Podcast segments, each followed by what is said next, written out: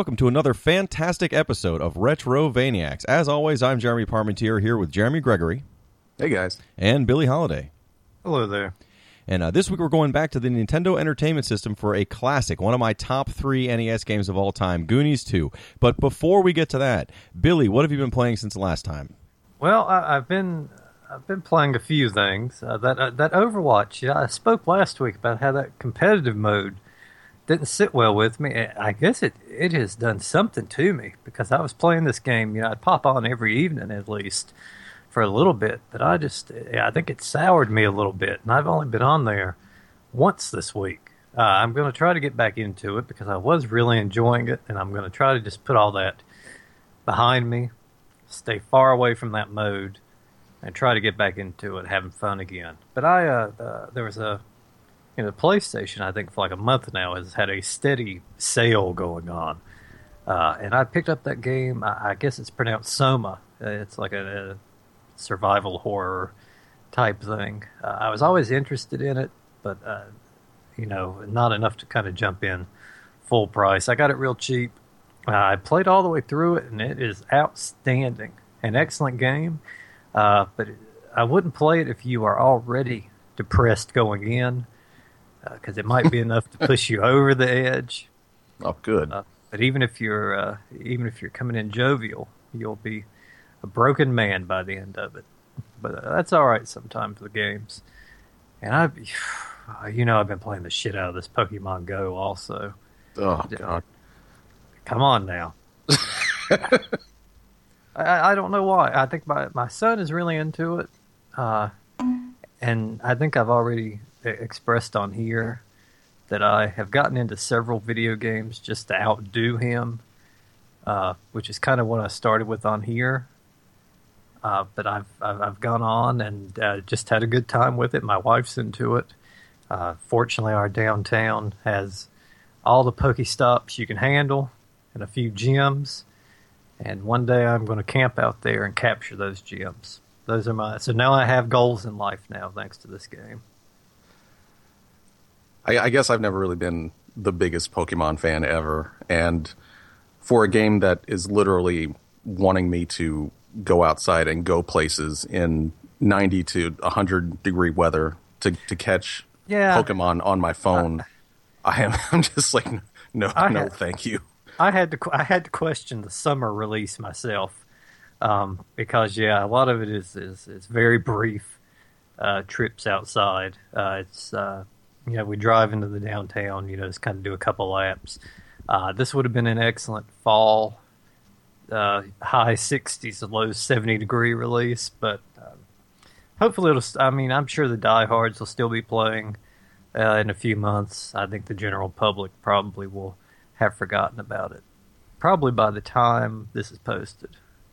I I think that. it does like some cool stuff, you know. It, Oh yeah, it, it really seems like you know the the natural evolution of, of what you could do with a Pokemon game. I mean, this is literally just real life Pokemon. I you know it's kind of cool that it puts like uh, river based Pokemon you know around rivers or lakes and, and forest based Pokemon in forests and stuff like that. It, I think that's really cool. Um, but from what I have been able to play with it so far, it is not um, reliable. I guess I, I don't know if it's a server thing or what, but this thing freezes almost constantly on me. Um, logging in, or even just um, when I'm trying to actually do something, uh, I will just get kicked out, or it will freeze and, and not do anything. So maybe in a month or two, when when they get this thing ironed out to where I, I can maybe play it reliably, uh, I might really get into it. Also, when the temperatures drop, because it's just way too hot right now to go out and catch me about a hundred Pidgeys and you know evolve that into something. I just I, I just can't do that right now. Well, I'm going to the, the beach this coming week, and I guarantee there's going to be crowds of people uh, that I'm not going to figure out what they're doing until I see everyone's on their phone because they're out hunting for Pokemon on the beach. I guarantee it. Have you not joined this Pokemon Go craze yet? I haven't. I mean, my kids aren't old enough to really get it because you know my oldest is four, so he doesn't really understand what Pokemon is. He doesn't get how this would work. Uh, but I guarantee if they were old enough to play it, I'd be hooked into it, uh, guaranteed. And so I just don't want to get started because I know it will be something that I do uh, probably to a dangerous level. That's what I do.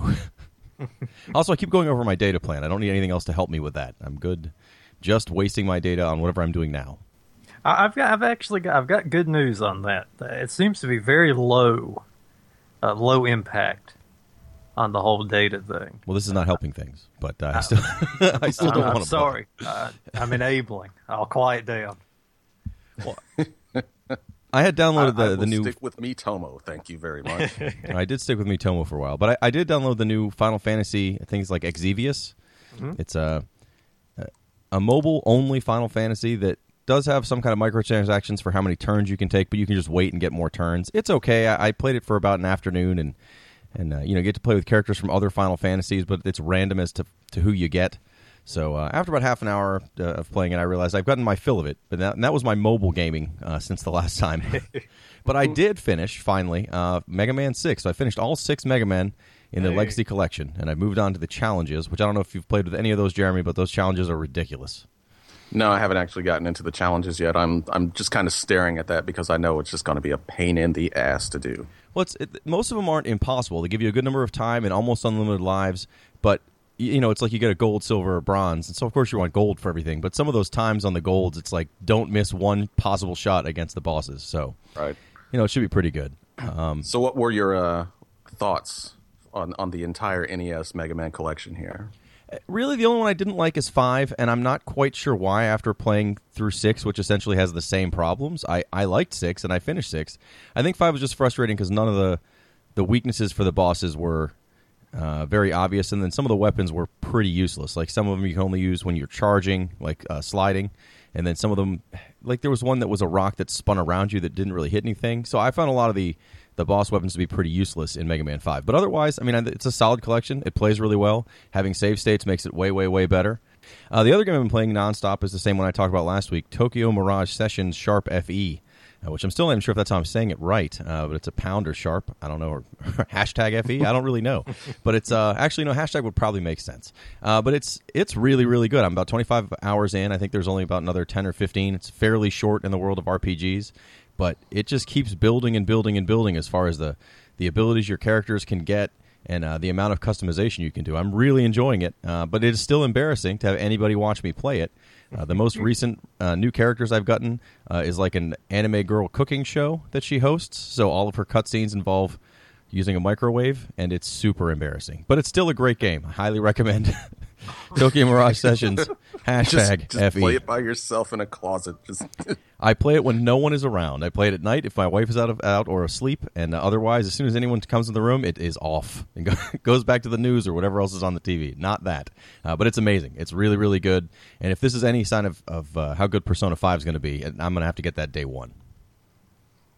I, I really kind of want to play this because every time someone says anything about it, it just sounds completely ridiculous. and that was kind of like my favorite thing from Persona was just kind of how ridiculous the characters were and and how they played off each other. I mean, is that is that kind of what you get in, in FE as well? I think it's worse in many ways. Not worse in a bad way, but it's the characters are not as complex as they are in, in Persona Four and Three.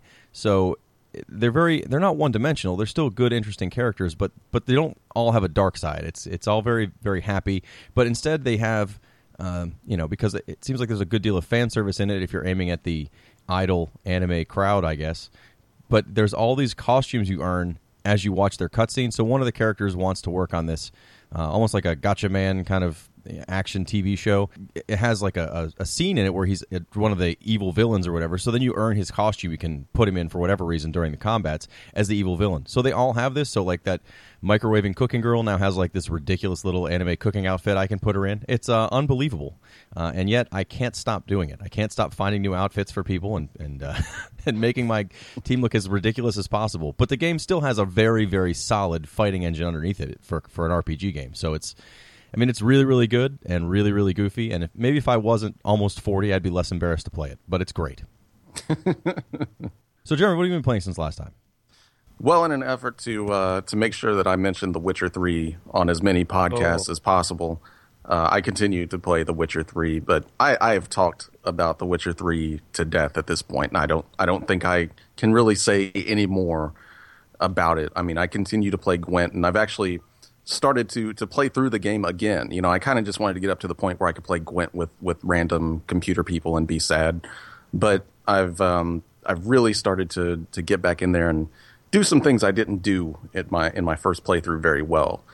Um, I've made a much better character this time. I've not done the the Billy thing and, and gimped my character immediately like I did with uh, my first playthrough, and uh, I'm having a much better better go at it this time, especially since I actually understand how the combat works and and the different um, abilities that you can choose and, and use. So um, it, it's much more enjoyable this time around and uh, I, I, continue to play through it because that's I guess that's the only game that I can play these days. Um, I'm hoping to maybe grab Dark Souls three here in the next couple of weeks and um, uh, maybe start up a thing with Billy and, and see how far we can get in that. And uh, you know, I, I, don't know, just I've got a, a not far.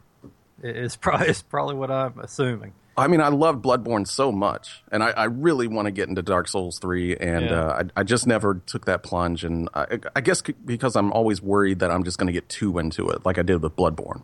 I mean, I sat there and played Bloodborne for hours, just at a time, and I think any game that has me grind continuously for levels, like going back through an area mm-hmm. and and killing things and and collecting stuff so that I can level up I will do that endlessly. And I think that's why I love JRPGs from back in the day so much because that's all it was. And that's a good deal of what Dark Souls and Bloodborne is is collecting things and leveling up and getting new abilities and, and stuff like that. So I think I'm going to try it out. And uh, so so maybe next next time I will actually have something different to talk about than Witcher 3. Well, Jeremy, I for one can't wait to hear about The Witcher next week as well. So, and but uh, something else we all hopefully played since last time we uh, we recorded is this week's game, Goonies Two, for the Nintendo Entertainment System.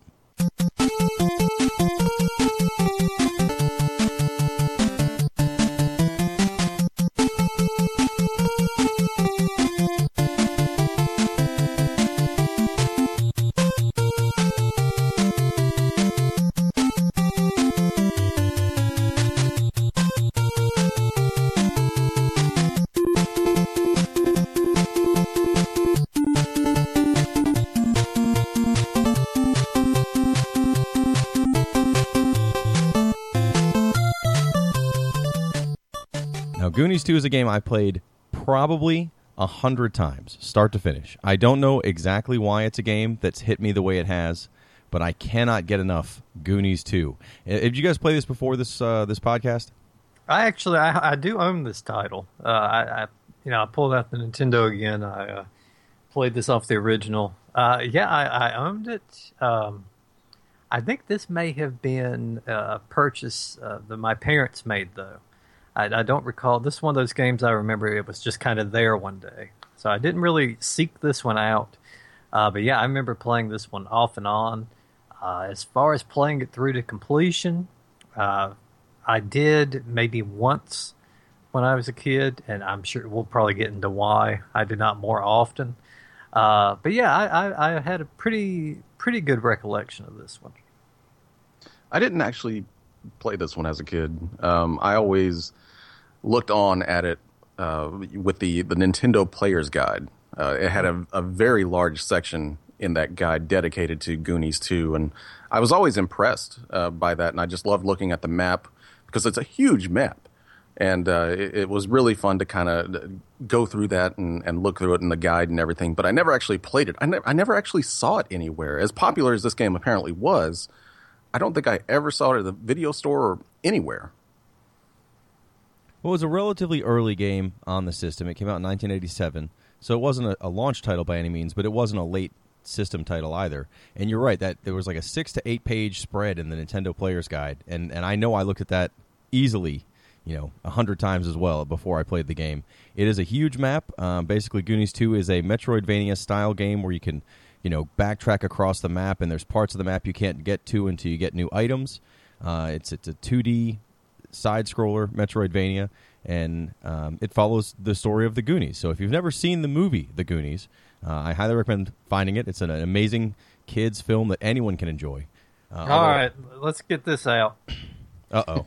I I promise. Here comes dark- another I one. pro- I promised a dark secret last week.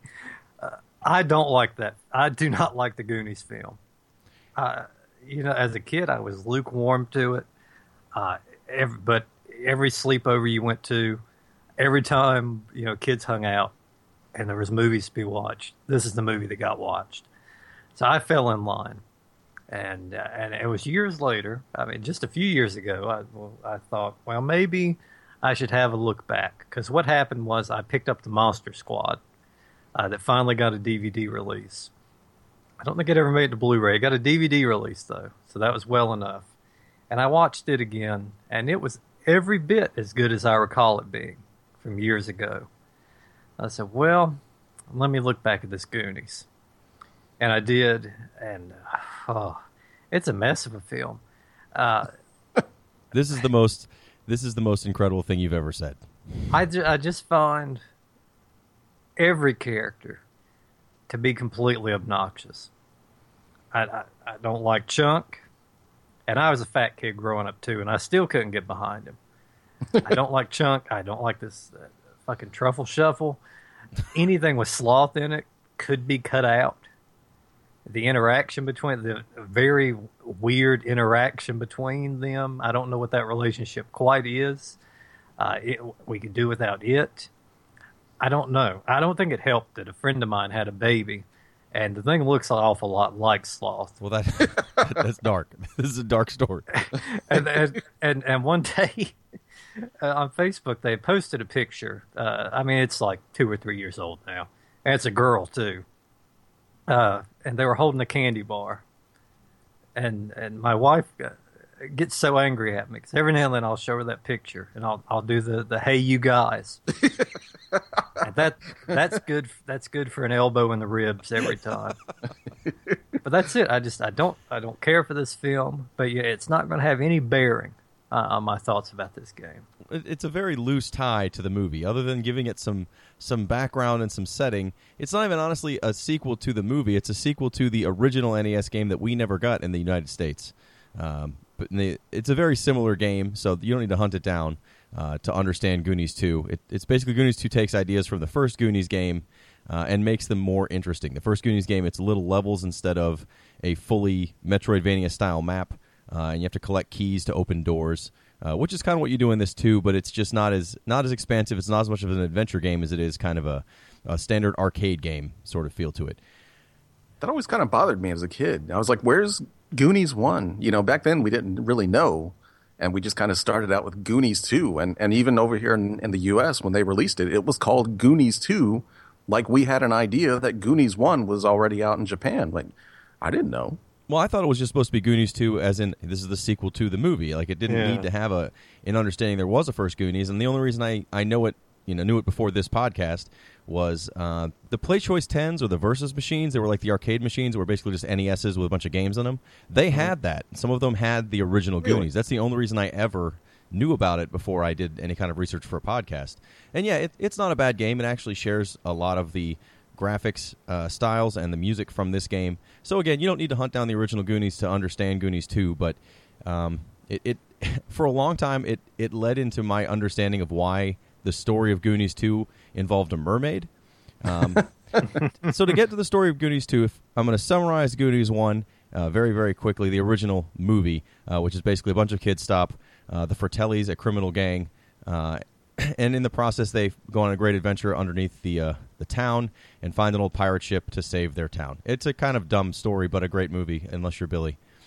So this game, all the Fratellis have captured your friends. There's there's six of your friends that have been captured, and your friend Annie the mermaid, and they have locked them all away in their hideout. And so you, as Mikey, the child hero of the original Goonies, I guess I think they're all heroes, but he's more or less the main character, uh, has to then go into the house uh, and and find keys to unlock doors and, and find out where they're hidden across this house. That's a very bare bones understanding of the story, but I never understood where the mermaid came from. And for years I thought, oh well that, that ties into the Goonies arcade game, the Goonies video game. It does not. I don't know I still don't know where this mermaid came from. Why she's why the Fratellis would capture a mermaid. What point does that serve? I have no idea.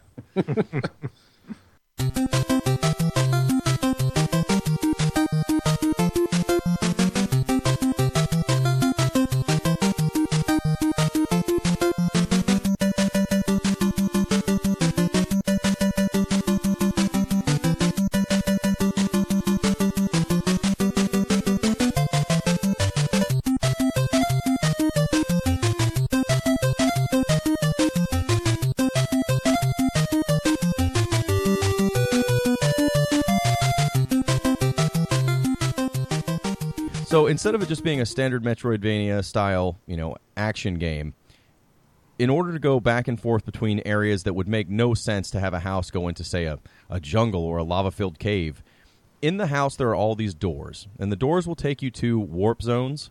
Uh, warp zones are basically, it's, it's almost like a first person view, like a Shadowgate for a couple rooms where you can talk to people and you can use items, you can find hidden doors, and a lot of those there will be an old man that says "Welcome to the warp zone," and you find another door and it takes you from the house to you know an, a cave full of ice or a, like a lava filled cave or uh, jungles.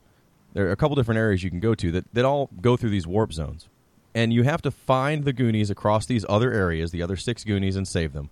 Once you've got all six saved, you then go and find the mermaid uh, and save her. And that's how the game, essentially, start to finish, that's your goal.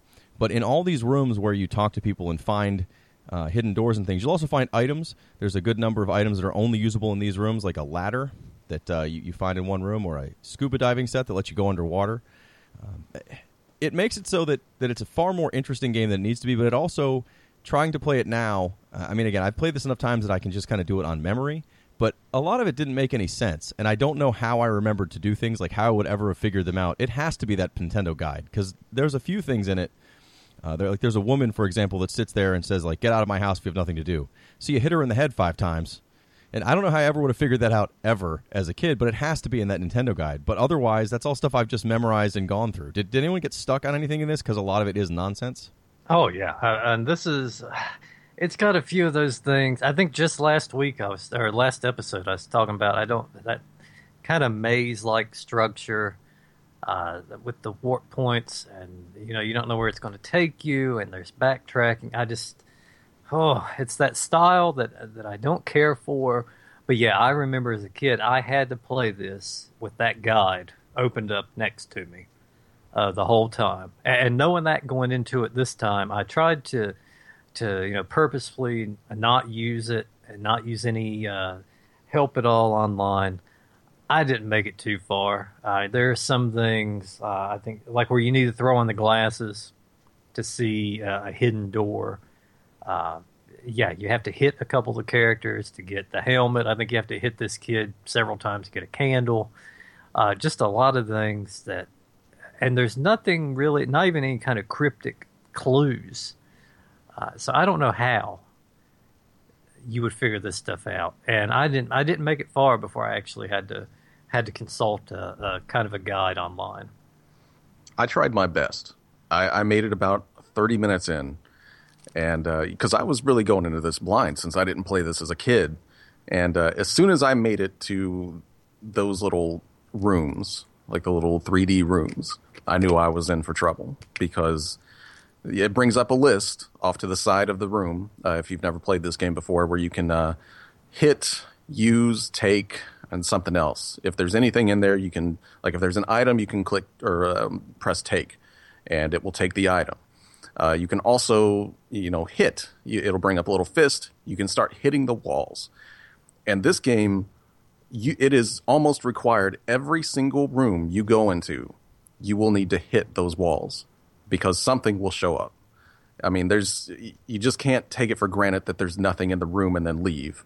You have to try everything at your disposal because something will usually pop up out of nowhere.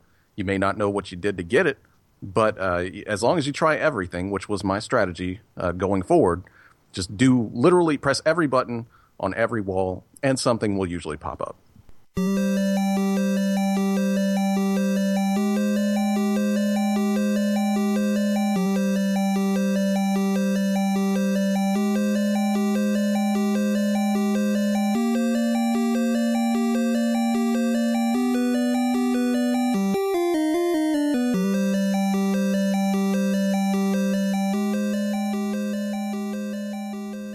It's not just hit. You'll use hit, which is your hand, to find hidden secrets. Then later on, you find a hammer pretty early on, and again, Right, you have to use it on all the walls you can see. So the you know the the sides of the room, the the wall in front of you, the ceiling, and the floor. You have to hit all five of those areas with both your hand and then your hammer. And then if that doesn't work, later on you get glasses, and you use the glasses, and sometimes that'll open up a door. Or uh, the other thing you'll find in these rooms, uh, other than hidden doors or holes to use your ladder in, um, are these little safes.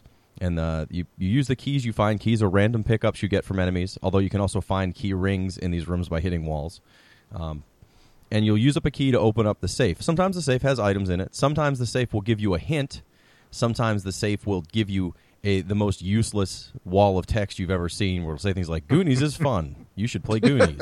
You're like, God, I wasted my only key on that. So you can't save a Goonie without a key. So if you only got one key and you open up a safe hoping it's going to be some great item, and instead it tells you like, "Hey, did you know the Konami man will help you with your health?" And you're like, "Oh, God damn it!" And you, you've lost your only key. You got to go out and basically just you know the enemies kind of spawn from set points so you can stand right on top of an enemy spawn point and just hit it with your yo-yo over and over and over again and eventually a key will drop. But again that's you know much like um, keith courage that we reviewed many episodes ago if that's the style of gameplay you need where it's just stand there and kill the same thing over and over and over again to get enough coins or keys or whatever that's misery so I mean, I love this game, but that's still a part that I was like, oh, I forgot about this part. I forgot about all the keys and how much I wasted them. But again, I since I've memorized this game pretty much, and I don't even think about it. I just was like mindlessly playing, and I got through the last set of areas, and, and I was like, how would I ever have remembered this? These maps are not just a little confusing; they're extremely confusing. And even with the guide that came with the, the Nintendo Player's Guide, they have they have two screens where it shows you like there's a, a front world and a back world almost. Yes. And there's just these lines and circles drawn around everything. I I know the game and I still don't understand that damn map. it's super confusing. I mean, they made this game. It, it it definitely. I think the front and back mixed in with all the warp zones just makes it chaos to try to figure out where everything is and what to do. Um, but yet somehow I, I love those rooms. The, the they hit everything walls rooms, even though it's tedious and boring. th- That's what makes this game different than every other Metroidvania or, or anything like it. It's it made it different, and it I can't say necessarily it's a great way to build the game, but it made it interesting, uh, and that's what I remember most about the game is those rooms and the warp zones. Yeah, I mean, if, I mean, for better or worse, this game it stands out at the time. Uh, I mean, there's not many other games that really did that at all. But I, I, I think the highest praise I can give this game, and I'll go ahead and get it out there, is the music on this game. It, has to. I forgot all about it. It has to rank among some of the best on the NES.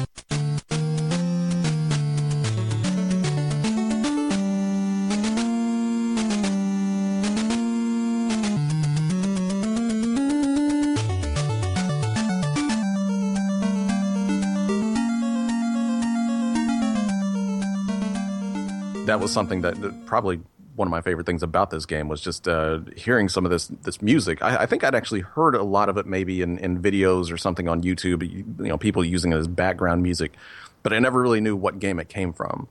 Um, and it com- turns out it's Goonies 2. I I love the soundtrack in this game. Yeah, every track is good. I mean, the, the bass track you get at the beginning is, you know, an NES chiptune version of the theme to the Goonies by Cyndi Lauper. Goonies are good enough, but then they have all the other areas have their own themes, and they're catchy and they're they get stuck in your head. And just just playing this, you know, if I was pausing it to uh, to kind of write some stuff down so I'd have notes for the show, I just let it play the music, and I didn't care how annoying Yeah. it got to everybody else around me. I love the music of this game, start to finish. It's gold. I will say one thing about Konami um, and their early NES games. They really tried to do a lot of stuff different. I mean, I just got done reviewing like Top Gun, and how many other kind of you know flight sims were on the NES. I mean, who who would really be crazy enough to try a straight up flight sim when they could have easily just made um, you know a, a Life Force clone or something, you know that using an F fourteen. But Konami really seemed like they tried to do uh, a lot of different stuff, and and Goonies too. I mean, for better or worse, they really went crazy with this kind of whole um, adventure like uh, these rooms that you go into. It, it really is kind of like an old adventure game. So I mean, that's really neat that they put that in here. I think they might have went a little overboard with it, and you know, this game might be a little bit too big uh, for just to remember what all you need to do in these rooms. But uh, I think it's really cool that they put it in there. Well, it's a big game, and they try to give you uh, kind of a, an in-game guide. You find these little radio transceivers that you pick up, and they will make on your map flash. You know, give you a little circle that says, "Hey, a Goonie is here." But again, your map is it's kind of useful, but it's really not. I mean, Oh, that map's terrible. they they Oh no. you can see oh I have to go you know it's it's on the same general area I am but it's like two screens down and one screen over but but it's not it, a screen is not the size of a screen a screen that they show you their little box is an area but they've taken all these nonsensical non-connecting geographies and made them kind of lay on top of each other on the map so that they could have one consistent map. But it doesn't make any sense you know how you'd get to these areas. It's great to know that it's two squares down but what the hell does that mean? You might still have Right. to go through 17 warp zones to get two squares down. It's it's almost useless but at least it lets you know if you're in the zone that has one hey there's a goonie here somewhere because that means you have to find the rooms and then hit the crap out of every wall with every item you have to hopefully find a door that leads to a goonie and hopefully you mm-hmm. have a key the whole time I was playing this, I was like, how did anyone ever beat this without any sort of guide? I I don't know I, if I they can't did. imagine it. I, I, I mean, I had to stay glued to that guide. There weren't many games uh, when the Nintendo came around where I had to do that, where I had to rely on, you know, Nintendo power that much. I, it was useful when you, when they had the, uh, you know, Simon's Quest. I think was another one, probably the only other one where I had to stick so close to the guide because it's easy to get turned around on there. It's easy to get lost. Uh, yeah, I just it's one of those, and you encounter them, but probably never to this extent where you just wonder, like Jeremy's saying, how how are you supposed to do it? Because as an adult, I can't do it. I can only imagine as a kid. I mean, did we just have that much free time where we were just wandering around in these games, just trying literally everything to, to get through them? Because, I mean, I, I've done that with games before when I was a kid, but I just can't put myself back in that kind of mindset of, of how I'd even do that. I mean, again, most of them, as I was playing, I, I thought if with trial and error, you'd figure out a lot of this, and we did have a lot of time. I mean, there's plenty of games that I guarantee I logged hours in that I would ha- now have no patience. I'd play for ten minutes and go, "This game is garbage," and throw it on the side and never play it again. But I would have played through. You know, a good example is Legacy of the Wizard. That's a game that I still don't understand. I don't have a clue how you beat it. I don't know what the point of the game is. But I spent months just scouring the game to try to figure out what to even do. I have. I still don't know. I tried to play it to you know recently just to see maybe I was just dumb, and I might still be dumb because I still couldn't figure it out. But I at least learned to only spend five minutes on it, where I know I spent months on it previously. So there's a lot of this that you could figure out through extreme trial and error. But but there's still a few things like hitting that lady in the head to get the candle. How would you Right. ever figure Yes. that out? And you I mean, I could understand if you candle. just hit her once and she would, you know, or, or if you kept hitting her, they would say something different. But Yeah. every time you hit her, they would say the same thing. It wasn't like you were doing anything different. You just have to know. You just have to know to just keep hitting her until something will appear. And, and I think the clue to that that's in one of the safes is like the old lady will help you if you ask enough times or something like that. And I'm like, how would you still know to punch her in the face five times? I know that's not asking. You're punching her in the face. She's literally saying "ow" over and over again. I mean, you're, you're hurting this woman. You're not actually asking her anything.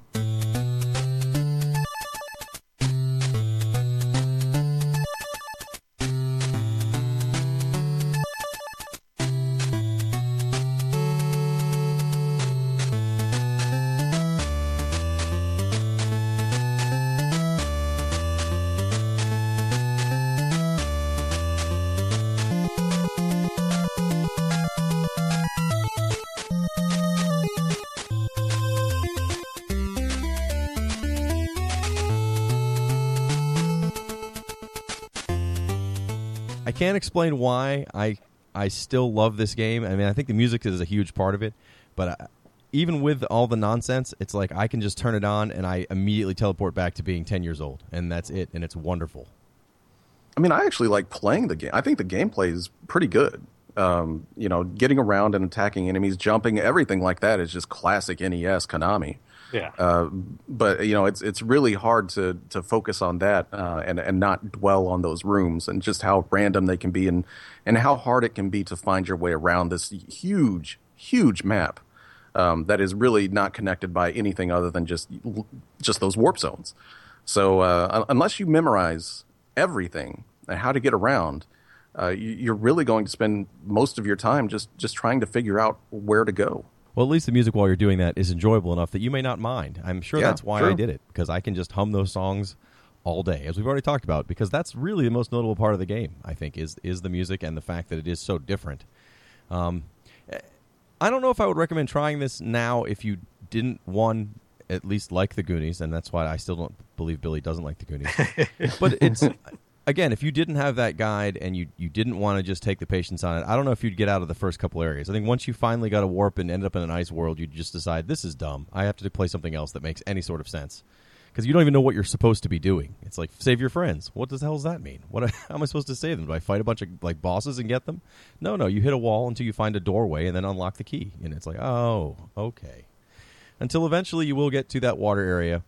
Uh, did you even make it to the underwater areas, Jeremy? Uh, no, I did not get too far into this one. I, I actually uh, got as far as I could, started looking up some guides and everything, and um, I, I I did not get to the the water part though. So the in order to even get to the underwater areas, you'll find a couple, you know, holes in the floor where you can see that it's water or something in there, and you have to find the scuba gear, uh, which is hidden, of course, with- behind a wall where you punch it, and then you get a safe, and you open up the safe, and you get scuba gear because that makes good sense. And uh, once you have scuba gear, you use it in the room, and all of a sudden you end up in, a, in an underwater area, and they're they're confusing. The underwater areas are are not huge, but they have a lot of like it's not even warps because it's almost like a tube. You go into a tube and you'll shoot down to the to like a lower level of the caves. And they have in the underwater areas a bunch of hidden rooms. But the only way to find a hidden room is to make sure you have bombs, which you don't get a whole lot of anyway. And you have to bomb in exactly the right spot. Not like in the in the right area, I mean in exactly the right spot. And they are not clearly marked at all. Now you don't need to do this to get through the water areas completely, but I think there's a I mean I again I played this a million times and I know there's a handful of items I've never gotten. There's apparently along with the radio transceivers there's like a a fully um, like a radio item you get to use in the rooms, and you'll find secret messages that are sent on this radio. I've never found that damn radio. I'm sure it's got to be underwater because that's where everything I can't find is. It, Yeah, it- these these locator devices. Yeah. Is that it's- yeah. I, I've only uh, I don't I don't know how many there are in total. I mean, I've only found a few. Uh, I believe yeah. there's one for each Goonie. I think there's six, and then the last Oh, one wow. for Annie, and then and then not just the transceivers, which are the ones that put them on the map. This is actually an item called the radio, and you use Oh, it in the rooms just like the hammer or the ladder. And then sometimes, if you're in a certain room and you use the radio, you'll get a special message. Maybe that's what says "hit the lady in the face ten times." I don't know because I've never had the radio, so I'm not sure what kind of messages it gives out. But that's an item that I've never. I mean, I've beaten this game a hundred times. I've never had the radio. That's either I, I don't know if that's a good or bad statement uh, about this game. That that after all these years, you still haven't found everything. I think what I what I liked about it now when I'm playing through it is I didn't do a lot of things on this playthrough. I, I went from start to finish.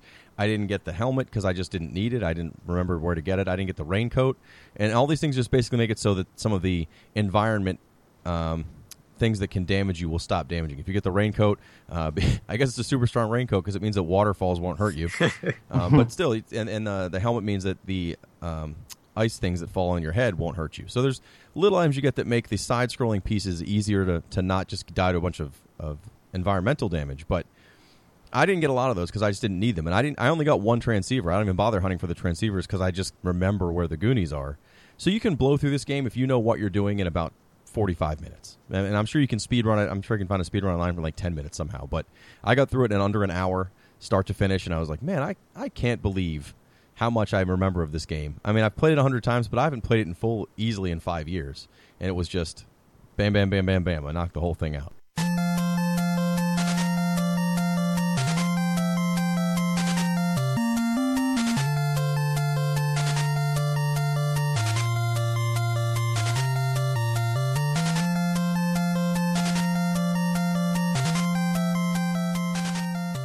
Did any? I know we were. I don't know if everyone played this on an emulator, or I think Billy said he did play on the cart.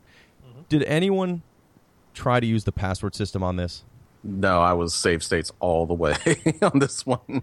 I did this. Uh, I did this in one run. Granted, I, I mean, I have a I have an old TV set aside, so I mean, it was one of those. I did it over the course of a day. Uh, you know, just cut the TV off, cut the TV off when I'm not playing, and you know, and, and go along. But I did not deal in the password system. The passwords themselves are not long, but but I guess because they're not long, they choose to have a hundred different characters. So you not only have every letter and every number, but any character you can think of that's on a keyboard, you also have as part of your password. And if it's like a um, a quote, they'll have both forward quotes and back quotes, and forward single quote and backward single quote, and you know forward and backslash, and all this other stuff. So you have to make sure you write down that password exact. And it doesn't make any sense that you have to. I mean, yeah, it has to keep track of what items you have, whenever you start up, but you always start at the very start of the mansion when you uh, or at the at the hideout whenever you reload. Any items you had are zeroed out. So if you had hundred bombs, if you somehow got hundred bombs and and saved it and came back, you'd have zero bombs. So it's not even saving how many of each thing you have. Just do you have them? And so Oh, th- there's no reason for this password to be as complex as it is. Again, it's not long, but it's just if you have one quote wrong, if you have the oh that's a forward quote not a backward quote, all of a sudden it doesn't work anymore. And I guarantee that that I have probably pages of passwords with like angry scribbles underneath one of them where all of a sudden it stopped working. Jesus. We're going to have to start keeping track, and have like a, a top 10 worst NES passwords episode or something. This is. We, we seem to, to come across them every now and again. most of them are pretty bad. I mean, a few games like you know now I'm playing the Mega Man series. Again, I'm only using save states because they offer them. But uh, but the passwords on those are at least a grid with colored dots. That was at least an interesting password. It was pretty easy to keep track of, but it allowed them to to keep track of all those separate little items they had to keep track of. But a lot of the early NES passwords were just long character strings, and I'd I'd forgotten you know until we started doing this this podcast exactly how painful that can be. Oh, it's awful and, and needlessly. I, I never, I never understood it. Never. But I, I got to say one thing I thought was humorous. Uh, we're kind of getting towards the end of the game here. Uh, when you rescue this mermaid, this this formless mermaid, uh, um, I was probably very disappointed about that as a kid. But there's a there's a line. I, th- I think it's something like "Hooray for the Goonies." and Konami. Yes, yes. Of course, I thought I thought this game was strange because there are not. I mean, there aren't like big boss battles in this game, um, and I can't remember many games where you don't encounter, you know, the the long drawn out boss fights. Uh, I mean, the the end of this game, you pretty much uh, you you know you go underwater or you go through a door, and there you have it, uh, Yeah. which I thought was pretty unique. it's all exploration. I mean, there is definitely combat. There's plenty of spiders and snakes and other things, and there are the fratellis who wander around, and, and for the most part, you can't kill them. You'll hit the fratellis enough times, and they'll fall on their back and like flip, flip their legs around comically, and you can walk by them. But eventually, they'll get up and you know kind of follow you again.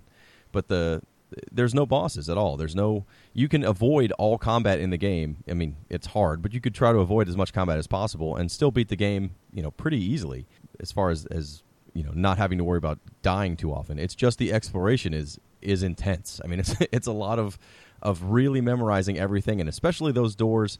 The other part we didn't mention about the the rooms, depending on if you're on the front map or the back map, when you walk into a room, you're facing a different direction.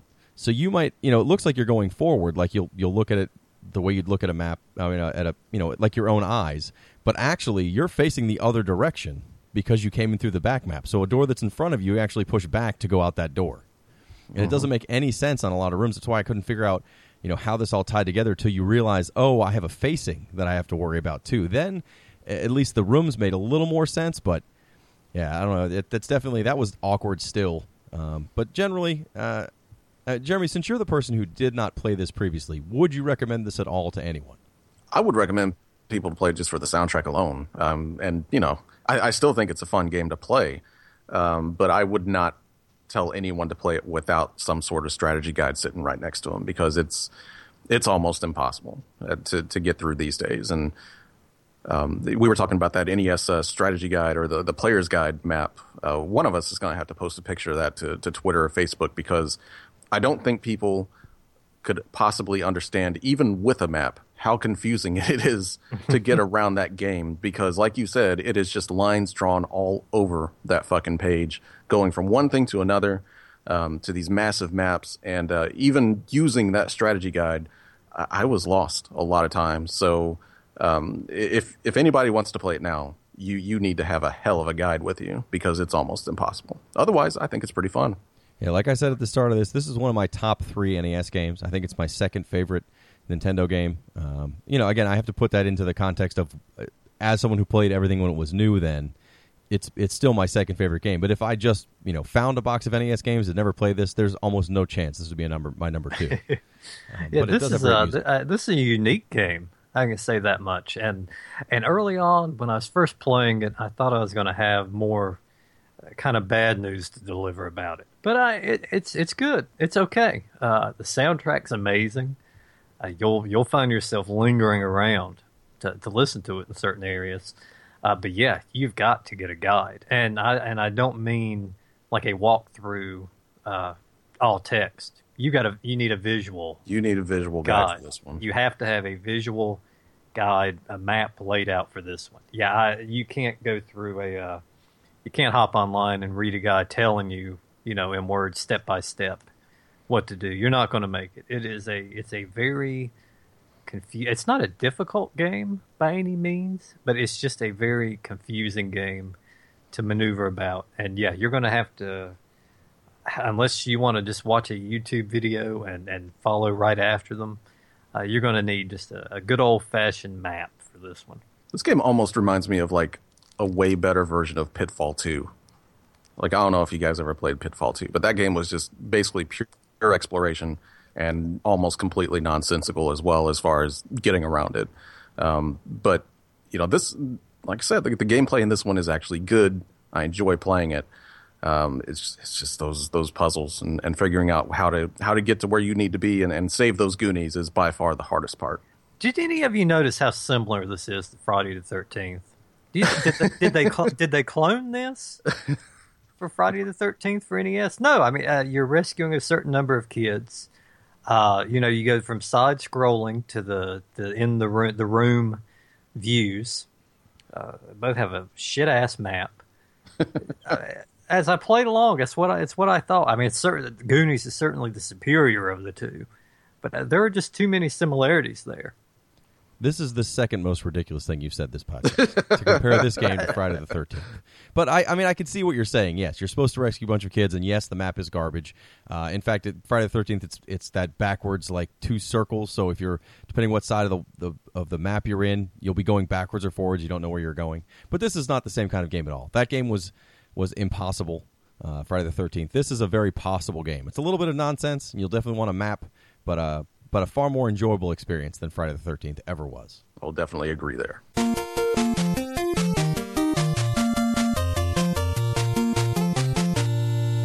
So that's our thoughts on Goonies 2. Uh, again, I still stand by it being an amazing game.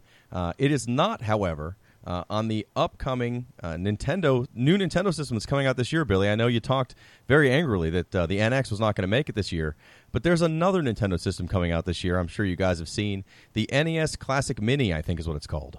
You know what? I, I wish Nintendo would just say, "Hey guys, this is the NX. this is this is what we've been working on. Uh, we were just kidding. The new Zelda's coming out only for the Wii U, and we're going to continue supporting it for a long time. Uh, and, and this was that NX. Sorry to mess around with you guys.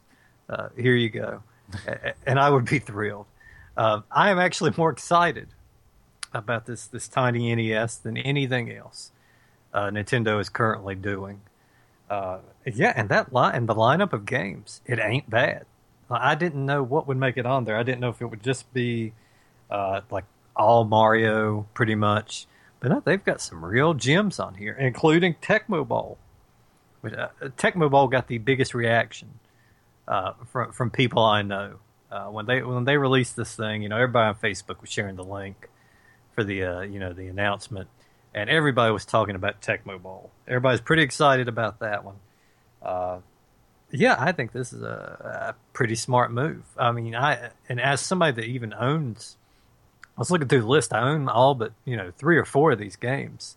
Uh, just the fact that they're all there, you know, they're all contained on this one. There's no swapping out cartridges, and thank God it's an HDMI hookup. Yes, that's Yes. wonderful. That sold me. That alone wa- was the sale right there. The it's getting hard to do anything without an HDMI hookup anymore. I mean, you've literally got to go out and, and buy a an old ass TV at this point because most modern TVs don't even have AV hookups anymore. Yeah, I mean, I've I've got to keep. Previously, I had to keep, uh, you know, the old standard early '90s 32 inch tube uh, to play a lot of older games on. Yeah, it's a chore hooking a Nintendo up to a to a modern day television.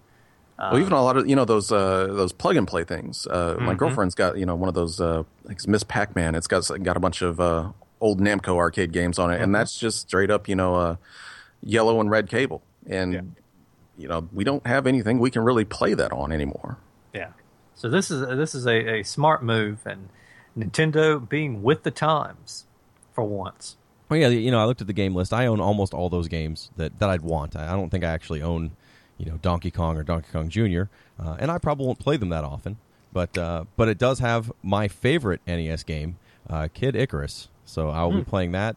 I already bought it on the Wii U Virtual Console and the previous Wii Virtual Console, and I think I have it on, on my 3DS. And I will gladly buy this system just for that.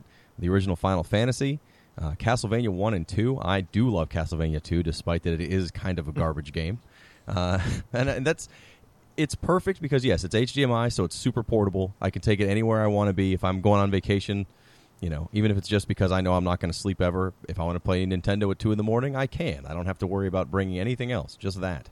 Uh, but also the controllers use the same inputs as the Wii remotes for the the uh, the thumb thing you use for the Wii remotes. So you can actually plug in the NES controller into your Wii remote and use it on the Virtual Console games. Uh, That's great. You know, I, I don't know how often I'll honestly do that, but I will definitely be thrilled that I can do it. Uh, the only thing I wish this did is it would it would have the ability to you know even if it's to buy a, an additional card or something to get more games for it. But I think this is it. It's a standalone, no modification. Here's 30 games. Yeah, I mean they've they've stated that you know this is what you get, but uh, you can't argue uh, the lineup on here. Even if this is the first in a line in a series, perhaps, uh, you know, and there maybe is other themed ones on down the line, something like that. Th- this thirty here, I mean, it's enough. It's enough. To, Star Tropics is on this thing. You don't need much. That's a hell of a much more than lineup. I mean that that those thirty games, I just expected you know a bunch of shit, but uh, that's a hell of a selection of, of thirty games because I've been grown to expect with these kind of plug and play things, um, maybe about five or six really great, awesome classic games, and then the rest are just kind of garbage. Uh, but this one, just about every single game that's on there is is a real real winner. I was surprised to see they have as many games that aren't just Nintendo properties. Like it Yeah, yeah, that's what I was expecting, It had just uh, a Super bunch of Nintendo games. Although why would you have Super C and not Contra? But it doesn't matter. Super C is still a good game. Um, but yeah, I was just surprised to see anything other than just you know Mario and, and Zelda and you know the classics that I would still want there, and I'm glad they're there. But I, I was surprised to see as much non Nintendo support. It, I, I mean, I can't imagine this thing isn't going to sell to everybody in like a 10 year age window. I mean, I, I Oh, imagine everyone in our pre-order's generation already will sold buy out. these. Yeah, it's gonna it's gonna be everywhere, and and I think it's gonna. they might as well just cancel the NX at this point and just say, guys, this is what you want. This is what we're gonna do. Well, like Billy, I mean, this is what I'm excited for. I, you know, I know nothing about the NX and everything I've heard about it just doesn't make me excited for it. But this, I'm legitimately excited for it. Uh, I know the internet's going to internet and, and be outraged at everything that this doesn't have this this sixty dollar Nintendo portable Nintendo, Nintendo system doesn't have a Wi-Fi connection. You know, it doesn't have swappable carts. You, you can't do all this other shit to it. It costs sixty bucks when when that's way too much money. Apparently, I, I don't care. I, I think on its own, just as a standalone thing, I think it's really cool, and I'm totally going to buy one. And you know, this price point uh, is excellent. Uh, You can't complain. Uh, If you've been out, they haven't spent time at the flea market. You can't get these 30 games for a total of $60. You haven't even spent time on the the Wii Virtual Console because most of those games are what about five ten bucks a piece. They're- They're all five dollars a piece, and and some of those aren't even on the Virtual Console. Yeah. So it's it's five dollars a piece for thirty games. You've already spent uh, one hundred fifty dollars, and they're offering this instead as a fully you know usable unit that plugs into any TV for for sixty bucks. I mean that's not, it's amazing. And the extra controllers I think are are five or ten dollars. They aren't much for that extra controller. I mean that's wonderful. That that's this is the best thing they've put out in forever. And I Could I you think- imagine if we were kids back in the day and that this came out? Like we would probably just shit ourselves. Well, That- if it was when we were kids, it would have to be like a collection of Tiger handhelds. It wouldn't have. To, it wouldn't be Oh, Nintendo man. games. It would be fifty Tiger handhelds in one handheld. We we think it was the coolest thing we've ever seen. Yeah, they'd have at least one. They'd have at least one sale right here. They wouldn't be As able to get long, the as, long as for the MC Hammer, Hammer game. was Yeah. on there. I think you're more likely to see them uh, expand this into, you know, a classic Game Boy or a classic um, Super Nintendo lineup, as opposed to see another Nintendo because they've hit all their franchises pretty much. I don't know if Metroid's on there or not, but everything else that you'd want is kind of there. So I think you'd instead see a, a Super Nintendo one that would have, you know, Super Mario Brothers and uh, Super Mario World, I mean, and, and the Zelda Link to the Past. All those games would be on that. Probably not as many, but I would expect to see that expansion as opposed to, uh, you know, another Nintendo with 30 different games on it. Did they say if this was going to have like save states in it at all? I Or haven't just- seen that, but it doesn't mean it won't. I, I don't know. Um, if it's like the other flashback units, because I have the, the Intellivision flashback and the ColecoVision flashback, it's pretty much a straight emulator, so it doesn't do anything the original games didn't do. And I would imagine this is going to be the same. Also, I wonder, you know, if this is, you know, it's going to be big. So, I mean, people are going to want to tinker with it, or you know, if people's going to find a way to to actually jam more Nintendo games into this thing than than what's originally there. It, it's going to be interesting to see what people do with it. Okay, I, I've, I've just I had to look that up. They say it does support uh, save states in it, All right. which uh, it just keeps get it keeps getting better. I mean, someone might finally finish Zelda 2. That could be incredible. Maybe. it's it's going to make it a lot less painful, I think. Uh, but yeah, shit. Maybe this is just what Nintendo just needs to do from now on. Because this is the most excited I've been about a Nintendo product in, in a long time, and and they successfully successfully got me to. I'm going to be rebuying stuff I already own, uh, gladly. So maybe. Uh, yeah, I think they're probably just planning ahead for this inevitable NX failure. Testing the the retro waters to see how those work out, so they can they can fall back on that afterwards. Well, a game that will not be on the NES Mini Classic is next week's game, which is our next episode's game, uh, which is another listener suggestion. This is Kendo Rage for the Super Nintendo. I know literally nothing about Kendo Rage, and therefore I'm very excited to play it. Yeah, I, I- know. I don't have anything for this one. I, I I obviously have never seen this one in the video store or anywhere else. Uh, I've looked up a couple of screenshots. I uh, purposefully have not watched any video. I'm going to go in pretty much as blind as I have for any game we've done here. Yeah, that's. I, I remember seeing it in the video store, but I never rented it. Um, for one, I think someone actually stole the game because I never saw it in, and I can't imagine that there was this amazing uh, rush to to rent Kendo Rage every fucking time it got in there. Um, also, because this was one of those rare games back in the day, um, basically straight from Japan. Uh, female lead character that you play as, so a, female hero heroine.